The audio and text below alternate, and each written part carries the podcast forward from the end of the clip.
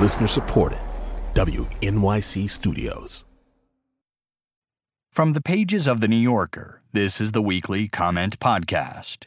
In Trust Me, Amy Davidson Sorkin reports on how last week's debate was largely about radical or just how ambitious the party and its candidates are prepared to be.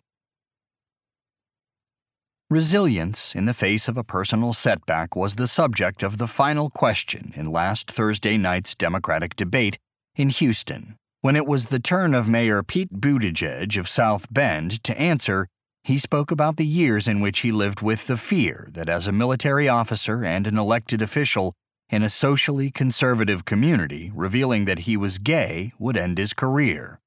But he reached a point, he said, where he was not interested in knowing what it was like to be in love any longer. And he came out during the final months of a campaign.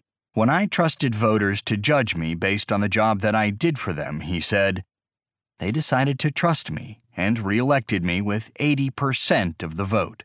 And what I learned was that trust can be reciprocated. Buttigieg's story was moving on its own terms, but it also threw into relief a fundamental question of the Democratic primary race. What vision of themselves and of voters are the candidates willing to trust? At a basic level, that question has to do with being able to convince voters that they are being spoken to without deceit. Former Representative Beto O'Rourke of El Paso has that ability, and it was on display in one of his stronger moments on Thursday. Asked whether he was serious when he said he would require the owners of military style weapons to sell them to the government, he replied, Hell yes, we're going to take your AR 15, your AK 47. Politicians are often anxious to offer assurances that no one is coming for anyone's guns, but O'Rourke said he believed that these gun owners, too, were sick of seeing children dying in mass shootings. When he visited a gun show recently, he added, some people told him they'd be willing to give up their guns because I don't need this weapon to hunt, to defend myself. Doing the right thing, O'Rourke said, was not a separate task from bringing all Americans, including conservative Republicans, into the conversation. The healthcare segment of the debate also hinged on questions of trust.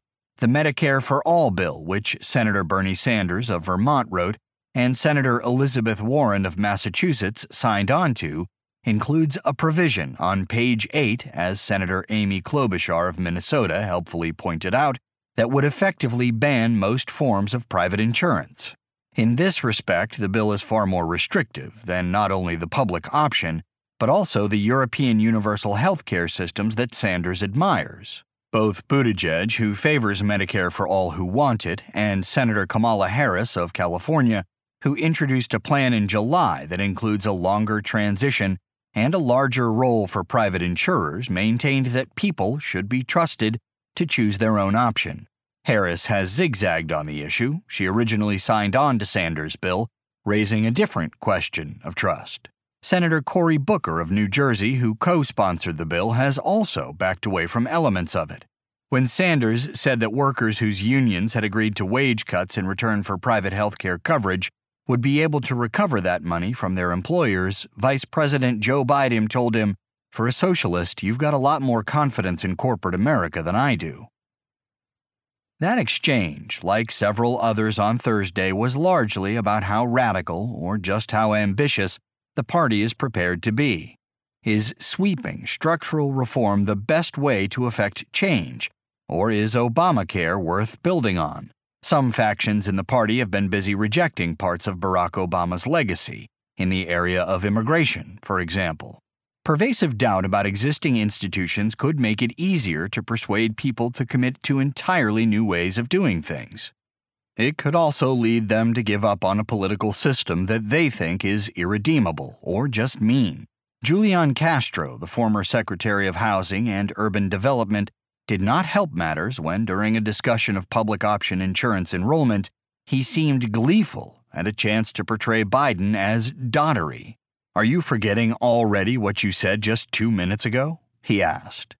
Castro later said that his approach was the way the primaries are supposed to play out, but his jibe seemed a crude bit of gaslighting, since Biden hadn't quite said what Castro claimed he had. As Klobuchar put it in an interview following the debate, the remark was not cool. Castro barely qualified for the debate. He is averaging about 1% in the polls. Of the 10 candidates on stage, only three, Biden, Warren, and Sanders, are polling in the double digits. For some of the others, to continue competing seems to call for either an extraordinary amount of confidence in themselves, or, especially in the case of Andrew Yang, in the resonance of their message. Yang, a businessman, presents a notable example of the twinned qualities of pessimism and hope.